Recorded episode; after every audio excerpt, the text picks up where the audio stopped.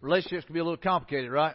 Y'all may have seen that before, and uh, you know we there's there's some obvious problems, and uh, sometimes we don't want to deal with them. And so today we're kicking off a new series called uh, "What Happy Couples Know," and it's a relationship series, and all of us you need to be uh, intentional about our relationships. I mean, working on relationships every day.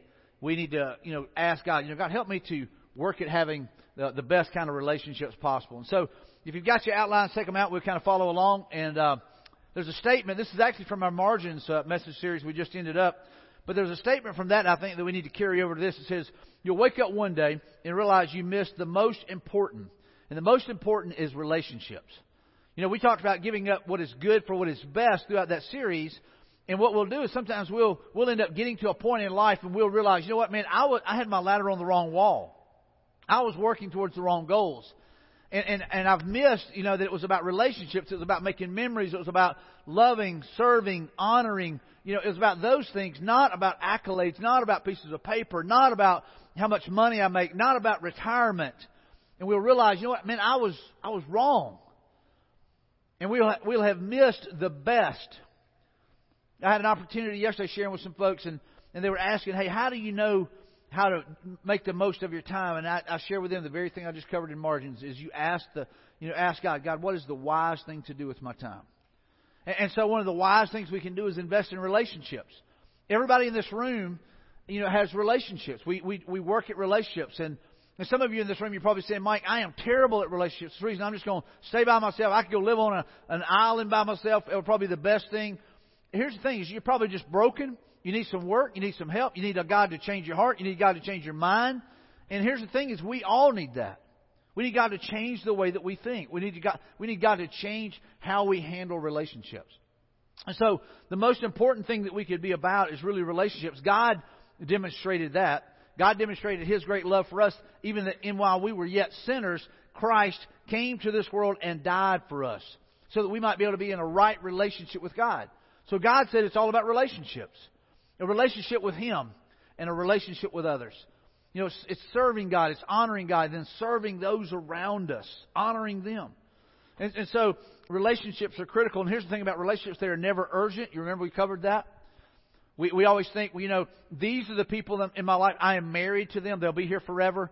You know, and and so we just kind of have that mentality, and so they always seem to kind of get compressed. It's always like, you know, hey, relationships are not the most important thing. And here's the thing: the relationships that will be there in the in the in the end, our family are the ones that we tend to compress the most. We will bump our family for anybody else and everybody else sometimes. And so our relationships never really seem that urgent. We don't invest in them. We don't do what we ought to do. We just think, you know, they're here. They'll always be here. And we find out more and more every year that's not always true. And so relationships are one of the things that are key, that are, that are vital to life, but they're not always urgent when it comes to our time. We think, well, I'll, I'll deal, we'll work so hard to build up a retirement so that we can spend it with our spouse, and then when we get too close to the retirement, they've checked out, they're done. And so we have to be careful that we don't compress those relationships and put everything else first. Here's another statement that says they are most easily damaged by busyness. We're too busy for our, our wife. We're too busy for our husband. We're, we're too busy for our kids. We're too busy for our fiance. We're too busy doing things that we think are important and sometimes things that are good. Remember Mary and Martha? Martha was doing good things, but Mary chose what was best to sit at the feet of Christ. And so we're too busy. We're busy, busy, busy. We're always trying to. And here we th- we think, well, it's good things. You know, I'm on the you know what you know I'm on the council or the PTA for my kids, but we don't ever spend time with our kids. I'm doing this, I'm doing that for my kids, but we're never spending time with just them. We, I was just talking with a guy a few minutes ago, and we were talking about, you know, all the garbage that is on TV, and, you know, I said, you know, Laura and I just talked about, you know, getting rid of cable, and so we were just kind of go with Roku type stuff or just internet type stuff. But you know what? The garbage is still there. And there's a part of me, I just want to go, you know what? Hey, let's go totally no technology at our house. At least we will have a reprieve from the onslaught of the garbage that comes into our homes. You know, and, and, I know, you know, you might say, well, you, you can't run from the world. I get that. But there's that part of you, hey, man, you need a refuge. You need to be able to get away from the onslaught that seems to be there. And many of us, man, we just, we just eat it up. And, and we wonder why our kids are struggling with things because we pay for this junk to come into the house. And so we have to be careful that our busyness, you know, does not rob our relationships. And so here's, here's a statement that says, oftentimes we don't want to talk about our relationships. We don't want to talk about it. You know, and maybe you're in a relationship right now. Maybe your marriage is this way. There's one of you that you'll come up and say, "Hey, listen, I think we need to talk about us," and the other one's like, "Oh Lord, here we go again." Man, I don't, I don't want to have to do this because it always ends in an argument. It always ends in a fight. You know, or either you make me feel like I'm the bad person, or I'm the wrong person, or I'm whatever, and so I don't want to talk about it. You know, and, and some of you maybe that's how you handle relationships. Say, "Hey, I'll just run away. I'll just flee. I, I'll just I kind of go busy myself. I'll go get busy doing something else, and I will not work on my relationship." And that's that's pretty common. And a lot of times in a relationship with two people, one wants to talk about it, the other one doesn't. Sound like you? And so here's the thing is we have to be willing to say, you know what, maybe, maybe we need to talk about it. God talks about relationships. God talks about love. God talks about dying to self. God talks about these things, and it's important that we talk about them. And so look at what it says here in, in 1 Corinthians chapter 13. It's called the love chapter. If I could speak all the languages of earth and angels, but do not didn't love others, I would only be a noisy gong or a clanging cymbal. If I had the gift of prophecy and I understood all of God's secret plans and possessed all knowledge, and if I had such faith that I could move mountains but didn't love others, I would be nothing. If I gave everything I have to the poor and even sacrificed my body, I could boast about it, but if I didn't love others, I would, I would have gained nothing. Love is patient and kind. Love is not jealous or boastful or proud or rude. It does not demand its own way. It is not irritable and it keeps no record of being wronged. It does not rejoice about injustice, but, but rejoices when the truth wins out. And love never gives up. Love, it never loses faith, is always hopeful, and endures through every circumstance. Prophecy and speaking in unknown languages and special knowledge will become useless, but love will last forever. And so many of us in this room, we would say, you know, well, I love my spouse. But see, God gives us a pretty good definition of what love is. And what we do is we overuse the word love. We, we say, man, I love a good hamburger. Don't you? Man, I love a good hamburger. I love ice cream. You know, I love, I love, I love nachos or I love hot wings or I love that car or I love that house or I love that picture or I love that show or that movie. And we, we use that word so much that it kind of loses value. But, but God gives us a definition here, and He says, hey, let me tell you what love is. You know, love is something miraculous. Love is something special. Love is something powerful. And when you say that you love your wife, or you love your husband, or you love your fiance, what you're saying is, hey, you know what? There's action involved. There, there's a change that takes place. There's something miraculous that begins to we begin to experience as a couple or as a relationship here. And, and so when we, we look at that, we go, you know, is, is that what I have? Do I have love? Is that what I give? Is that what I live out? Is that what I offer to my spouse is love? The statement here it says we all have hopes, dreams, and desires, and it's important to talk about these within our relationships. So everybody in this room has hopes, dreams, and desires. I mean, you have hopes, you have dreams. Whenever, all the way from being a little kid, some of you you kind of grew up thinking about you know, what it would be like whenever you got married. You know, many you ladies, maybe you you kind of you dreamed about it. It was kind of like, hey, I want to have this dream wedding. And whenever you're a little girl, maybe you dressed up as a bride. You know, maybe you did Ken and Barbie. And you said, hey, this is what how it's going to be. But you kind of dreamed. You had hopes and dreams of what your marriage would be like. And oftentimes, sometimes with a lady, it's more about the ceremony and the look and stuff. And so you have to be careful there that it's not about the ceremony you know, I've, I've shared this before. I've, I've seen people that would invest thousands and thousands of dollars in a ceremony that did not invest in the marriage. I know a young lady and a guy who spent a million dollars. Their family spent a million dollars on a wedding that ended in divorce six months later. Nice ceremony. It got in the bridal magazines, but you know what? It didn't last. They didn't invest in the marriage. They didn't invest in the relationship. And so we, we have to be careful, but we have these hopes, dreams, and desires, and so we focus on those. And, and maybe for some of the guys, they have hopes, dreams, and desires, and theirs is not so much the ceremony, it's the honeymoon. Hey, that's what it's going to be like. All the time. You know, and that's the hope, that's their dream, that's their desire. You know, and, and they think, hey, that's what it's going to be like. So we kind of, we, we approach these relationships with that mentality. We think, this is what it's going to be for me. This is what it's going to be like for me. And so we have these, these hopes, dreams, and desires. It says these often come from what we've seen or heard or what we've experienced. And so our hopes, dreams, and desires are often shaped by the things that we have seen or experienced. Like for me, I think back to you know, whenever I, I first got saved at the age of 19, you know, I, I wanted, I, I made a list of what I wanted in a wife. And, you know, and, and I, so I, I wrote out literally on a piece of paper and I, I had all these attributes and all these qualities and these, these, uh, these character traits that I wanted in a wife. And I began to pray over this. And there was times I would be doing my quiet time. I would take that list out. I kept it in my wallet. I would take that list out and I would, I would unfold it and I would begin to pray down that and say, God, I want, I want my wife to be a godly woman. You know, and, and I would I'd go down this list that I had. And it was a fairly lengthy list.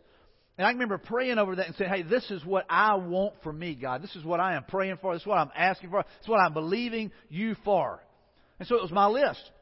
And so I can remember, you know, looking down through that, whenever I met Laurie, I began to kind of look at my list and go, hmm, hey man, she's, yeah. And I began to check off the list here, you know, and I began to think, man, you know, Laurie has all these things and a whole lot more than what I ever prayed for. The only thing, she's blonde, and I had brunette on my list, you know, and I'm sitting there going, hey man, that, you know, I, I guess it's the right one, you know, type deal. But we have these, these hopes, dreams, and desires. Hey, this is what I want. I remember, you know, talking, you know, saying, hey, Laurie, man, hey, I want five kids. You know, I grew up in a home with three. She grew up in a home with two, and she's like, five? Are you sure? And I'm like, hey, that's what I want. I want five kids. And some of y'all have done that. You've talked about, hey, how many kids do we have? Are, are we going to have? Do we do we want to have kids? And you talk about your hopes, dreams, and desires. And, and maybe in that relationship, maybe some of you are just dating, or maybe you're engaged, but you begin to say, hey, listen, I want to travel. I want to see the world. I want to go to foreign lands. I want to do whatever. Or maybe say, man, I don't want to. I want to live in a home up in the mountains. I want to live out in the country. I want to live in the city. And so you talk about, hey, what are these hopes and dreams? What do I want to do? And you share those with one another. And oftentimes you go, oh, that's awesome. Yeah, we're on the same page until you get married. Right? And then all of a sudden you realize, wait, I thought we agreed on this. I thought we said, hey, this is what we're going to do. And it doesn't always work out the same. And so these often come from what we've seen or heard or what we experienced. Like for me, there was times whenever I would look at, there was a couple that, man, I just loved how they treated each other and how they lived, and they were a godly couple that had an incredible ministry. And I was thinking, that's the kind of marriage I want. So that's what we do. We look around, and maybe for you, you know, it, you look back and you see something, and you go, and that's what I want. Or you see a couple that is living for God, or they love each other, and you think, that's what I want right there. So it's often affected by what we've seen or heard or what we've experienced. And then here's a statement that says, we're either trying to avoid something or recreate something. And so a lot of times in our in our marriages and our relationships, we're trying to we're trying to create something. You know, uh, recreate maybe. Maybe we saw it in someone else's life. We want to recreate this. Hey, this is the way it was with my mom, with my dad.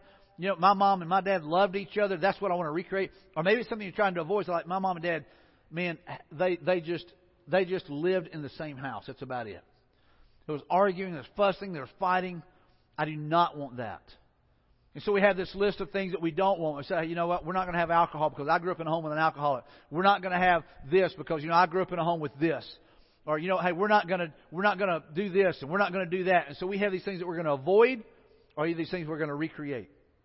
And so we, we, we kind of build these hopes and dreams and expectations based on what we've seen or heard and what we don't want and what we are trying to recreate. Something we, something we saw somewhere else. And so we're either trying to avoid or recreate. And so what happens sometimes is we come into this relationship with these things in our minds. You know, and I, I can remember, you know, Laurie and I one time we we uh we got into an argument. It's one of our first arguments. That's that first year of marriage. You might remember the first year of marriage. First year of marriage is tough because you're dying to self, you're giving space. You had been always been at your best, but you would leave and go home. And so that first year of marriage, man, you're you're having to work some things out. You're having to give and take. And so the first year of marriage can be tough.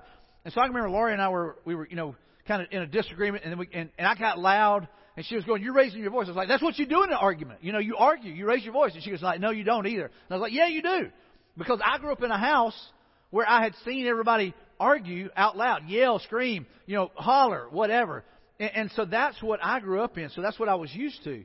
And so I was thinking, hey, that's what you do. We're going to argue. We're, we're not going to agree on this. And, and it was almost like, hey, who's going to win?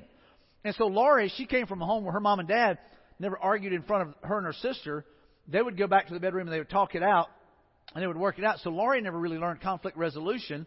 And so we, man, we're at a stalemate because I would get loud and she would clam up. And we were like, all right, something's got to give. We got to figure this out. And so I had to give, she had to give, and we had to work some things out. And so that happens. That, that's part of relationships, isn't it?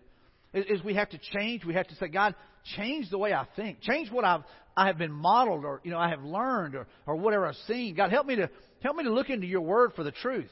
Help me to look into scripture to find out how I'm supposed to treat my spouse, treat my wife, treat my husband, treat my fiance. God, show me what what you want. And so we have to be careful about those things. So oftentimes, like I said, it's arguing or something like that.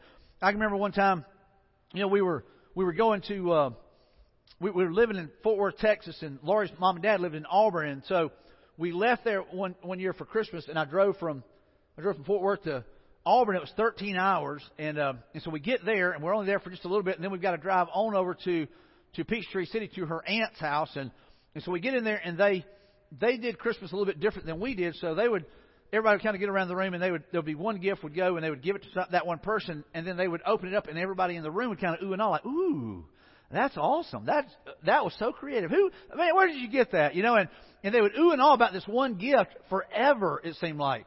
And everybody in the room had to kind of comment about the gift type deal. And I'm sitting there going like dude are you kidding me? You know and so so it would seem it would drag on for hours. And I'd be over there like dude I, I don't know if I can take it anymore. You know I mean I've had all I can take. You know and and Laurie would be like, just, you know, it's, it's all right. It's all right. And I'm like, no, it's not. This is killing me. And so, anyway, so we get through all of that, and I'm thinking, this is so different than the way we did Christmas. We would, you know, rip them open, you know, and, and we're like, dude, look what I got, you know, and you're excited and you're kind of showing it to everybody and you're excited. And so then you rip it into the next one, you know, and, and then at the end you have to say, you know, what did you get? So you had to find out. So, you know, both of them were different, so different. So we had to kind of come to, uh, hey, are, how are we going to do it with our family, in our marriage? How's it going to be? And, and maybe you guys have had to work through some things like that as well. Or maybe you had to figure, hey, are we going to my family for Christmas or to your family for Christmas? You know, you have to work through those things.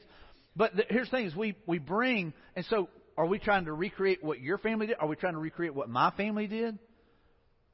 And you know, and then we get in the car after we've done that forever. It seemed like we get in the car and we're driving back, and I'm like, dude, I am I can't keep my eyes open. I've been I've been driving all day, and I said, "Hey, Laurie, why don't you drive for a little bit?" She goes, "My daddy always drove," and I'm like, "I ain't your daddy." You know, number one. And uh, I said, "I've been driving all day." I said, I'm, "We're either pulling over and I'm sleeping, or you're driving." And she was like, "Well, okay, well I'll drive whatever." And so she gets in and she begins to drive, and we had kind of had had to work through that. And so I just want you guys to know that's part of relationships. You have to learn to give and take. Yeah, and, and you've got to be willing to die to self. It's hard to do sometimes. And, and so we bring these hopes, these dreams, these expectations into the marriage because it's my hopes, dreams, my list that I've made out that I'm praying for. You hear that? My, me, what I want. And so expectations, what are expectations? Expectations are the strong belief that something will happen or be the case in the future. And so some of you guys have brought expectations, and expectations are a little bit different than hopes, dreams, and desires because expectations are what you expect from somebody. And, and so, you know, oftentimes we, we wrestle with these expectations. Uh, hey, you think, well, it's going to happen. We're going to get there. And, and I joke, I jokingly say this. You know, women often marry a guy hoping that they can change him, and a guy marries a woman hoping she'll never change. You know, that that's kind of the mentality. That's how messed up we are. How different we are. Uh, you know, and so we have to be careful that we think, hey, well, I'm just going to change them. And what we do is we bring these expectations. They will get better. They will become more like me. They will think like I do. And so we have to be careful with those. So expectations, it says, attempting to recreate or avoid something from the past can, uh, transforms hopes, dreams, and desires into expectations. Hopes, dreams, and desires are positive things and exciting things, but expectations can feel like a weight has been put on you. Like for many men, I hear this more than anything else. I'll hear guys say, She expects me to be a spiritual leader. She expects me to be a spiritual leader. And dude, I don't know how. She expects me to lead our family spiritually. And man, I don't, I don't, I don't know how to do that. I didn't have a dad in my life that taught me how to be a spiritual leader. But that's what my wife is expecting. Or the wife will say, you know, hey, he expects me, you know, to do this, or he expects us to have sex every night. You know, what, you know, what is that about? You know, and so here's the thing: is you you bring in these expectations, and they feel like a burden, or a rock, or a, a homework assignment, and you feel like, man, I don't know if I can live up to his expectations. I don't know if I can live up to her expectations. Instead, instead of them being hopes, dreams, and desires, they become a weight that we're toting around. And we're having to tote this weight around. And so attempting to recreate something that mom and dad did, or trying to recreate something that someone else did, and you're saying, hey, listen, hey, you see how they did it, you see how they did it. Hey, here, you need to recreate this for me. You need to recreate this so that I'm happy. You need to recreate this so that, you know what, everything is good here in the house. And so it becomes a burden to them. And so let's look at a couple things here when expectations collide. When expectations collide, and this will happen. So what happens when expectations collide? We have our set of expectations over here. She has her set of expectations over here, and, and some, something's got to give. And so whenever they collide, what happens is there's a couple of things that can happen. Number one, we leave. We can't meet their expectations. They can't meet my expectations, so we just leave. We separate. We divorce. We break up. And I know you guys know this, but most of the marriages in America, more than half, end in divorce. In the church, it's the same way. More than half of the marriages that come together and say, We promise until death separates us that we will we will uh, serve one another, we will bless one another, we will be there for one another, we will honor one another, ends in divorce. And oftentimes it's because we brought these expectations in and you're not meeting my expectations, or I can't live up to your expectations, and so you just check out. You leave. You move. You move on. And so, so either we, we leave, or here's another one: we win. In other words, somebody has to has to lose. And, and so, I don't, anybody anybody here like to lose? Anybody like to lose? All right, nobody likes to lose because that's a loser mentality, right? All right, so nobody likes to lose. Most people like to win. I like to win. You know, we we joke about we can't even really play like board games at our house or basketball at our house because everybody in my family likes to win, and it gets so competitive. You know that there oftentimes it's a scrap, or then you walking away, walking off with an attitude like you cheated, you know, whatever. And so we have to be careful with that. So none of us like to lose, and and and, and nobody I think really wants to lose, especially in a relationship. I mean, who wants to be? Hey, I'm the loser in the relationship. I had to give up everything. I had to I had to bow down. I had to cower to every expectation, but they didn't give in. So I'm the loser. That's how you feel. And so we win. So, that, and let me just say this: there's four and this is not in your notes. You can jot this out to the side. There's four elements of a dysfunctional relationship. Four elements of a dysfunctional relationship. This will be. You can just write, jot this out to the side. And, and it's and it's convince. It's convince, convict, control, and coerce. So convince is what we will do is we'll say, hey, listen. What you need to understand is, you know, your your expectations or your hopes, dreams, and desires, they're really not that good. And they're really not that that's not how people do things. I don't know if you know this, but that's not how a marriage is supposed to operate. So you need to change yours and be like me. So you're trying to convince them that they're wrong and that you're right. And some of you do this. I mean, you say, hey, listen, you know, honey, I know, I know you were raised in that, but we're not going to do that. Hey, honey, I know that you think that that may be the right way, but I'm just telling you, you're wrong. And so you begin to convince them. And, and if you want a recipe for disaster in a relationship, you follow these right here. You constantly convince them that they're wrong. And here's the other thing you convict them. You make, you make them feel guilty for even wanting to do what they want to do. Why would you even think that that's okay? Why would you even think that that's all right? And so you make them feel guilty. That you, you belittle them, you shame them, you embarrass them, and say, "Look, I mean, look at your mom and dad. Do you really want to be like your mom and dad? Do you really want to live like that? I mean, they can't hardly pay their bills. Do you really want to live like that?" And so what you do is you shame and you belittle.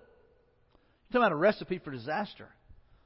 You control you know, you can, you, you're the one large and in charge. I mean, you want to be in control. You're a control freak. And we know in a room this size, there's control freaks here. You know, and so you want to, everything to be your way, and you're going to control everything, and you're going to control the calendar. Hey, we're not going to your mom and dad's this, this, this year. We're going to my mom and dad's. We're not going to do this. We're going to do this because I've already decided we can't afford to do that. We're not going to do that. And so you're the control freak. freak. You just want to tell everybody, hey, this is how it's going to be. And the other person has to lose because you're going to win. And the, the other one, you coerce or either you manipulate. Well, I can just tell you this if we do that, this is the way it's going to be. This is how it's going to be around here. You, you decide, I'm going to set the temperature around here real quick. And I'm just telling you, those are, those are ingredients for disaster in a relationship. And if that's where you're at, you might want to start praying right now. Say, God, convict me. Bring conviction because if that's how I'm leading this relationship, I don't want to live that way. God, I want to be different. And so that, that those those four were not in your notes, but the, the next one is here. We conform. We either we leave, we, we check out, we win. In other words, we, we everything's you know good for us because we're winning, or either we conform. And you conform means you just kind of give up who you are. You give up your hopes, your dreams, your desires for this other person, and there's no reciprocation there. There's nothing that takes place. We just kind of give up and we kind of conform. And, and many of us have met people like this. We'll go, dude, what happened to Joe? Man, Joe used to be this kind of guy. He was fun. He was whatever. Dude, man, what in the world? And, we'll sit there and we'll wonder what happened to his him, his personality. What happened to Susie? I mean, Susie used to be this kind. She was fun. She was bubbly. She was. Now it's like, man, they're not even the same person because they've had to conform to someone else's goals, dreams, desires. And we, we think back to them in high school, we think back to them in college, and they don't even seem like the same person.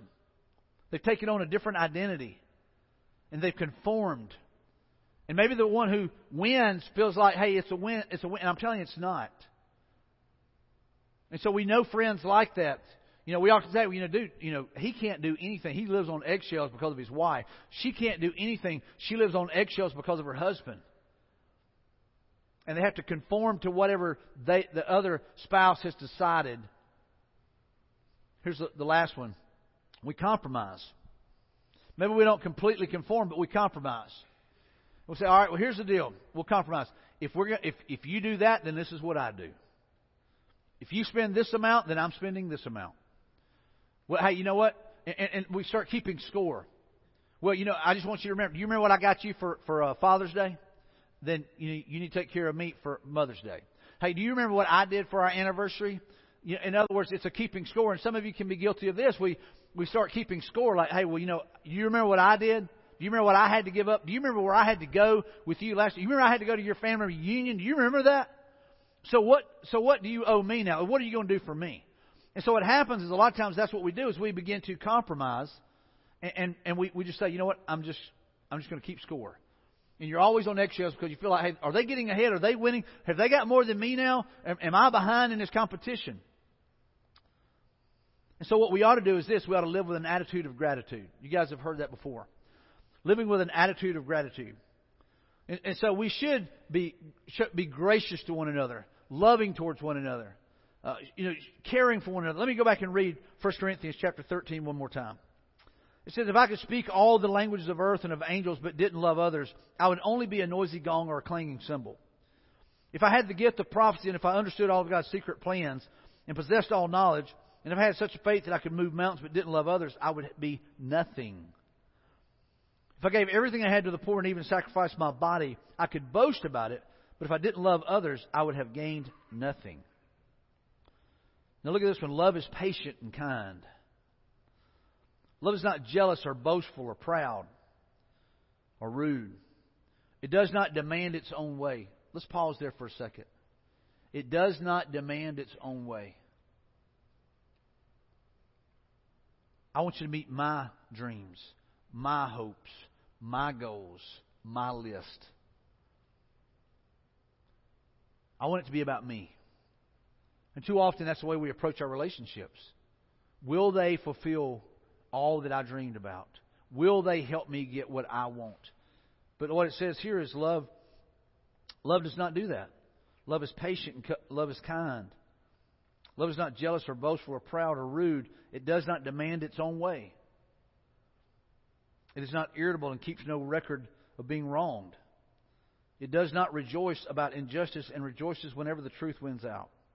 Love never gives up, never loses faith, is always hopeful, and endures through every circumstance. And so, living with an attitude of gratitude, man, we begin to bless Die to self, bless others. Die to self, serve others. And, and, and this next statement it says we rarely express gratitude for what we've come to expect. And so it's kind of like if you go to a restaurant and you have they bring you your food and that's about it. I mean, they pretty much just bring the food. And so we would say, all right, hey, that's what they're supposed to do, right? So that's kind of the expectation. And I don't know about you guys, but you know, for years, you know, a, tip was ten percent, and that, you know, so and it could go down from there, but pretty much a tip was ten percent. Well, now they bring you the receipt, and it says, hey, 10% is this amount, 15% is this amount, 18% is this amount, 20% is this amount. So in other words, it's an encouragement to give more than 10%. And we know, you know, they don't pay them a whole lot per, per hour or whatever to serve. But there, here's the mentality that we often have is, we do, we expect them to bring the food to the table. We expect them to at least bring our drink. And whenever they don't, we begin to say, hey, listen, let's lower this down because they are not meeting our expectations. So how gracious we are is affected by how whether or not they meet our expectations. Would y'all agree with that? That's kind of how we work. And if they're really good, like if they if they exceed our expectations, and we go, man, that is an incredible waiter or waitress, we will often say, I'm going to show more gratitude. I'm going to be more gracious in my tip. I'm going to give more. And so that's what we do. But here, look at look, read this again. We rarely express gratitude for what we've come to expect. So let's let's transfer that to our, our relationship at home, our marriage. So what we do is we, you know, we, we rarely show gratitude for the things that we expect. And so oftentimes well, you never tell me thank you for washing your clothes. You never tell me thank you for doing this. And I go, that's your job, isn't it? You never tell me thank you for cutting grass. You never tell me thank you for bringing a paycheck home and going to work. That's your job, isn't it? Because in other words, hey, that's what I expect. Well, you never, you never do this. You never do. In, in other words, what we do is we rarely express gratitude for what we expect. So if our expectations are here, you know, and they don't feel like they can live up to those expectations, they never feel like, you know what? Hey, they don't really love me. They expect too much of me. And so the ex- expectations can get in the way of expressing gratitude and showing love. And so, so here's the question I would, I think we need to ask is what do they owe me? What do they owe you? And so what we do is we say, what, do, what does our spouse owe me? And if it's all about, hey, they need to meet my expectations, they owe me this, they owe me that. That's not the way that Jesus modeled for us. Jesus modeled that we die to self and that we seek to serve others. That we, we seek to honor others. We, we do everything we can to honor God, to live for God, but we seek to honor the people around us. And so, so what do they owe you? And I would just say they don't owe you anything. Now, you may have been raised differently. You might think, well, I disagree with that, Mike. I think they owe no, they don't owe you anything.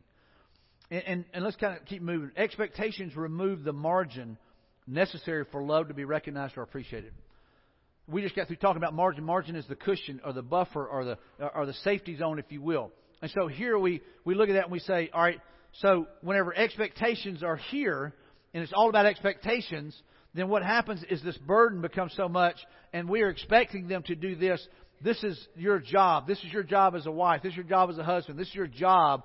Then all of a sudden, we don't see the need to show gratitude and thankfulness and appreciation and honor. And we don't do that because we feel like, hey, that's what you're supposed to do. But it's a burden for them. Look at what happy couples know here. And I, I think this is a great statement. What happy couples know is they owe each other everything, but they aren't owed anything. So, in other words, I owe everything to my wife. I, as a follower of Christ, I owe it to her to, to serve her, to bless her, to honor her. I don't know if you realize this, but as a follower of Christ, my Lord, my Savior, got down and washed the feet of the disciples. He didn't owe them that. He didn't know that, but he chose to serve them. And so I owe them out of, out of reverence for Christ. I choose to honor my wife. Out of reverence for Christ, I choose to submit and serve her any way I can. And, and here's the thing is whenever we do that, this is the crazy thing about Christianity. Whenever I die to self and I say, God, I want to, I want to die to, to what I want and what I desire, and God, I want to honor you with my life. I want to honor you with my thinking. I want to honor you with my actions. And God, I want you to be glorified. And God, I want to serve others and I want to honor them. He says, then I'll meet your needs. Whenever I die to me and I die to self and I begin to serve others, God meets our needs. But too often our mentality is just the opposite of that. We're constantly trying to get people to say, hey, listen, these are my needs. We constantly tell our spouse, hey, this is what I need you to do. This is what I want you to do. This is what I, I, I need. And so what we do is we get into this, we're all, we're constantly trying to point them to our needs and what Jesus is saying, hey, listen, I want you to look at their needs. I want you to look at their dreams, their hopes, their desires. I want you to serve them. And, and so, look at this passage here. out of Ephesians 5 1 through 2. It says, Imitate God, therefore, in everything you do, because you are His dear children. Live a life filled with love, following the example of Christ. He loved us and offered Himself as a sacrifice for us, a pleasing aroma to God. See, too often what we do is we do things in hopes that someone will do something for us. We, we scratch someone's back, we hope they'll scratch our back. We, we do something for someone else, hoping they will do something for us. That's, that's the selfish mentality. And, and I know sometimes we say, well, you know, I'm just doing it to, just to be a blessing, but in the back of our mind, we may be going, I hope they bless me. I hope there's a return on this. Hey, baby, I washed your car. Hey, baby, I did this. Hey, baby, I did that. And then we kind of hope, hey, what's going, what's going to be the reciprocation? What's going to be the return on that? What's the return on investment? And so we have to be careful that we're not manipulating. Because if we go back up there, convince, convict, control, coerce, manipulate. We're not manipulating the relationship, are we? Are you guilty of manipulating the relationship? Are you guilty of manipulating your spouse? Are you guilty of trying to work things to your favor? Are you guilty of that? I think everybody in this room would have to say yes at times. Yes, I do because I'm selfish and I'm greedy and I, I make it about me. We bring our expectations and they feel like a burden. I remember one time Laurie and I were, we were having a conversation. And I was talking about some of the, the things that I, I felt like I you know, needed to happen. She goes, "Your expectations are way too high." I was like, "I disagree," and we sat there and we argued about that. But looking back, She's saying, hey, listen, your expectations are like a weight that I'm trying to tote around, and they're too much for me. And instead of going, you know what, you're right. You know, it's not that, hey, I'm going to lower my expectations, but hey, how can I minister to you? Should have been my response. But it was instead, it was like, hey, listen, you're wrong, I'm right. And so that maybe your spouse has told you that, say, hey, listen, your expectations are way too high. And we go, no, no, they're not. That's what everybody else does. You know, and so we begin to defend our expectations rather than go, you know what, maybe you're right. And, and I want to ask you to forgive me. What can I do to minister to you? And so here again, it says, live a life filled with love, following the example of Christ. He loved us and offered himself as a sacrifice for us, a pleasing aroma to God. When we seek to serve those around us, especially our spouse, God will meet our needs. It's when we try to manipulate or work things around us so that our needs are met that God says, I won't allow it. So here's, here's what happy couples know this last statement. We'll talk more about this next week. It's a submission competition. We're going to talk about that. It's a submission competition. You might say, well, Mike, I thought you said it wasn't about, it wasn't a competition. It wasn't about winning or losing. But it's seeking to serve one another in such a way that, you know what? You're out, you're, you're almost seeking to outserve one another. What happy couples know is, you know what, whenever we die to self and we literally seek to serve one another, our needs will be met. Happy couples know that. And there's some of you in this room going, you know, I know some couples like that. Man, they, they are selfless. They, they, die, they constantly are giving, giving, giving, and they have a smile on their face all the time. They're always looking for ways to bless each other. And you know what? And then they have the, they have the best marriage. Is it perfect? No, it's not perfect. But you know what? They have the best marriage. So it is a submission com- competition and we'll dig into that next week. So here's some next steps that maybe you could take today. And, and I would I would encourage you, especially with this first one, to really weigh it out, to take an honest look at my relationship. So the, maybe the step for you today is you say, you know what, I'm going to take an honest look at my relationships. And maybe we, we, we say, God, show me the condition of my marriage. Show me the condition of my relationships. Maybe you're maybe you're engaged. Maybe you got a fiance. God, show me the condition of this relationship. Maybe you're dating someone, you're not even engaged yet, but you're going, you know what? God, show me the condition of this relationship. And I think whenever we ask God, God, will you, will you reveal to me? Will you show me? Help me to take an honest look at my, my relationships. Am I manipulative? God, I don't want to be that way. God, am I self centered? Am I self seeking? God, I don't want to be that way. Am I always trying to work things to my advantage? God, I don't want to be that way but to be willing to take an honest look at our relationships. And here's the second thing to make the decision to die to self. To make the decision. And here's the thing it's a choice. And I'm just telling you, it is day by day, it is moment by moment. The Bible says that we are to take up our cross daily And literally say, God, help me to crucify this flesh. Let it not be about me today. Let it be about you, about your kingdom, about your glory, about your honor. God, help it to be about the people that you have put in my life that I have the privilege to serve and to honor and to bless. God, crucify me. Crucify this flesh so that it's not about me. But here's the thing, it has to be your choice day in, day out. That you say, God, I want to die to self. Jesus, I want to live for you. I want to honor you with my life. God, help me to be willing to sacrifice. In, in, in, other, in, in other words, God, help me to die to the things so that other people might flourish. They might be all that they can be. And then here's the last one. There may be some of you in this room that you've never established this relationship. But today you say, you know what, today I want to begin a relationship with God through faith in Jesus Christ. Maybe you've been here, maybe you've been here for a few weeks, you've been listening to this, and you've heard me talk about this. But let me tell you, that relationship affects every other relationship. I, will see people say, hey man, my daughter gave her life to Christ, or my son gave his life to Christ. Say, most important decision ever made. It's the most important decision in their life because it will affect every other relationship. It'll affect their marriage one day. It'll affect their relationship with their kids. It'll affect everything. And maybe you're in here today and you go, man, my, my marriage is on the rocks. My marriage is a struggle. I don't know if we're going to make it. And I'll be honest with you, I am ready to leave. I am ready to check out. I am ready to go. And maybe God's saying to you, say, listen, give me a chance. Allow me into your life. Allow me into your marriage. Allow me into your heart. The Bible says He stands at the door and He knocks. And if you will invite Him in, He will come in, He'll sit down, He'll do life with you. He'll change you. And that's the thing. Our mind has to change. How we, some of what we have seen has been dysfunctional. I grew up in dysfunction junction. But some of what I saw, man, I was like, you know, I don't want that. So God has had to change how I think about relationships and marriage and things like that from what I saw growing up. God can change the way that we think. Romans 12 is clear about that. Be transformed. Let the renewing of your mind. And maybe, maybe we need to allow God change the way I think. I want to be different. So maybe today for you it's to begin a relationship with God through His Son Jesus Christ.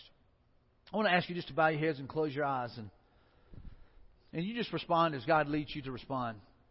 But if you're here today and you've never put your faith in Christ, you've never accepted Jesus, you've never surrendered your life to who He is, I want to give you that opportunity. And just right where you're at, just say, Jesus, that's me. Pastor Mike is talking to me right now. Jesus, I want to give you my heart. I want to give you my life. And Jesus, I, I'm, I'm confessing to you, I confess to you that I am a sinner. I have lied, I have cheated, I have done wrong. And Jesus, I am confessing that to you. And I'm asking you, Jesus, if you will, to forgive me. And the Bible says that He will forgive us. And so, Jesus, I'm asking you to change me. Help me. I want to quit living the way I've been living. I want to live for you. That's repentance. And so if you confess your sins and you repent of your sins, Jesus will accept you. He will literally walk into your life. He will live within your heart. He'll give you guidance and direction. He'll give you a new heart. There's a lot of people in this room and they've got a beat up heart, a broken heart. He'll give you a new one. If you if if that's you, just say, Mike, that's me. I just want you to raise your hand and say, Mike, that's me. I want to give my life to Christ. I want to accept Jesus. I want Jesus to live in me. I want him to live through me. Anybody in the room, just raise your hand and say, Mike, that's me. Anybody? I see your hand. Anybody else? Just raise, raise it high. Say, Mike, that's me. Right, if you just raised your hand, I, I want to lead you through a simple prayer. And this is it. Just say, Jesus, I have sinned. I have messed up. I have blown it. And so, Jesus, I want you to come into my heart. With all the faith that I have, I put my faith in you. And I trust you to save me. I trust you to change me. And that, let that be your prayer. Change me from the inside out. With all the faith that I have, that is my prayer. Let that be your decision. There may be many of you in this room that you go, Mike, I'm in a, I'm in a relationship and I've been guilty of holding and putting too many expectations on my spouse or my fiance or whoever I'm in a relationship with. Just raise your hand and say, Mike, that's me. I'm guilty of putting expectations on people, putting expectations that are unrealistic. Just raise your hand and say, Mike, that's me. I have, I have been guilty of that. We wrestle with it, don't we? You put them down. Hands everywhere. What if we were to say, you know what? It's not about expectations anymore. It's about me serving and seeking to serve my spouse. It's about me seeking to serve my husband, my wife. It's about seeking to serve them in such a way that honors God and glorifies God. And you know what? And I'm trusting God that He'll meet the needs that I have. I want to pray for all of you that raised your hand. Father, I pray that you would, Father, hear the hearts in this room. I know you do. You look into the heart. You know every heart. You know every detail. You know every thought. And so, God, I pray right now, I pray that you would just begin to heal some of these relationships. I pray for the one that raised his hand, God, that said he wanted a relationship with you. God, I pray that he would put his faith in you, that he would trust you today completely. Lord, I pray for the, the marriages that are in this room that are on the rocks, that some are ready to walk away. God, I pray that they would put their hope in you. God, I pray they would be willing to try what your plan is, what your pattern is. God, they would quit chasing after what the world says or even what they've seen or what they've heard here in this world that is not of you. But God, they would look into the Scriptures and they would want to live like Jesus did. They would want to love like Jesus did. And so, God, I pray that you begin to heal marriages in this room even right now. And God, I pray for the, the weeks ahead, God, as we continue to work through this series, God, that you would begin to work on each of us and show us what we need to die to. God, I pray that you'd start with me. God, help me to be a husband who loves his wife with unconditional love. God, show me how to serve Laurie. Show me how to be a blessing to her. God, show me how to lead our family and lead it well. But God, I pray that you would begin to teach me throughout this series. God, teach me each week how to love my wife as you love the church. In Jesus' name, amen.